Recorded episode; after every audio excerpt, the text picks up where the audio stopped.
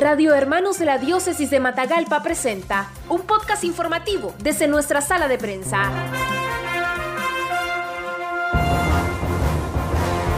Somos capaces de conquistar este mundo con nuestras luchas, con nuestros esfuerzos.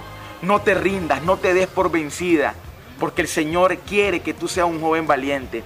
Con este motivador mensaje a los jóvenes, Lucho a como le llaman en su ciudad, sale a las calles de San Isidro para ofrecer los productos alimenticios que vende, con el objetivo de ganar dinero y poder pagar su carrera universitaria.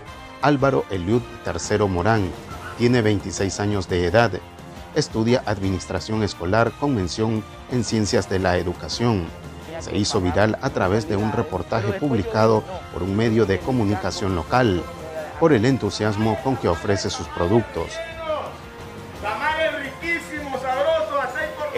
Tengo que pagar mensualidades, tengo que pagar tutorías y después de terminar esta carrera, acceder a mi título universitario para ser un profesional y ser un maestro educador de niños adolescentes. Viene de una familia pobre y desde muy pequeño tuvo que ingeniárselas para poder lograr sus metas. Con dificultades, sus padres le brindaron los estudios de primaria y secundaria y gracias al apoyo de otros familiares pudo ir a la universidad pero por problemas económicos ya no pudo seguir. Fue así que decidió emprender con el negocio de venta de todo tipo de productos en las calles del municipio. Bueno, es una experiencia bonita porque como jóvenes siempre eh, estamos llamados a luchar en medio de todo y a poder ganar nuestros sueños. Para mí es una experiencia linda poder salir a las calles todos los días vendiendo, porque de esta manera me gano el pan honradamente y estoy esforzándome para alcanzar mis sueños.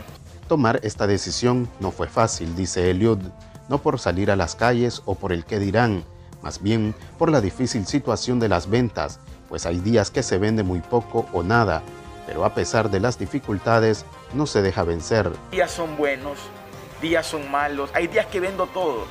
Incluso cuando uno va en la calle se encuentra con gente buena que te dice, deje el vuelto, ayúdese, o te regala un vaso de fresco, o te anima, o te impulsa.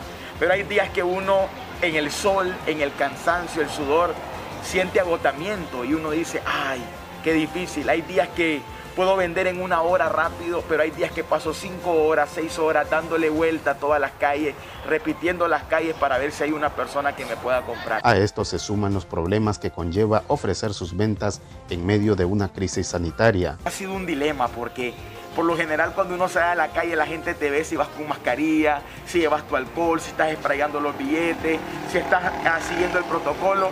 Ha sido difícil, ha sido complicado porque estamos en un tiempo difícil, pero en medio de esto los jóvenes estamos emprendiendo, estamos haciendo la lucha, estamos buscando cómo salir adelante y demostrarle a todos que sí se puede.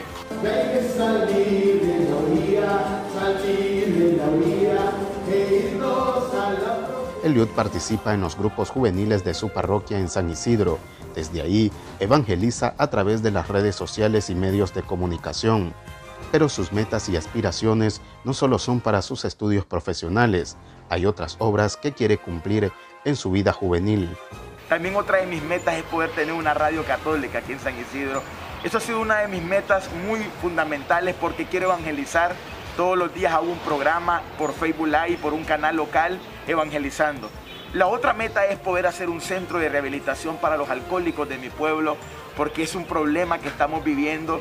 Y esas tres metas las he tenido aquí claramente en mi vida. Y la última, poder terminar una capilla que estoy construyendo junto con ayuda de mi pueblo San Isidro y de otros hermanos de fuera, para que esa capilla San José sea algo hermoso donde la gente encuentre a Dios. Cada día aumenta la variedad y tipos de comida para ofrecer. La idea es salir adelante. Si logra recaudar el dinero necesario en el mes de enero, Lucho podría obtener su título profesional como docente, pero continuaría vendiendo en las calles para lograr otras metas en su vida. Noticias breves, veraz y objetivas en los podcasts informativos de Radio Hermanos. Búscalos en nuestro Facebook, Radio Hermanos.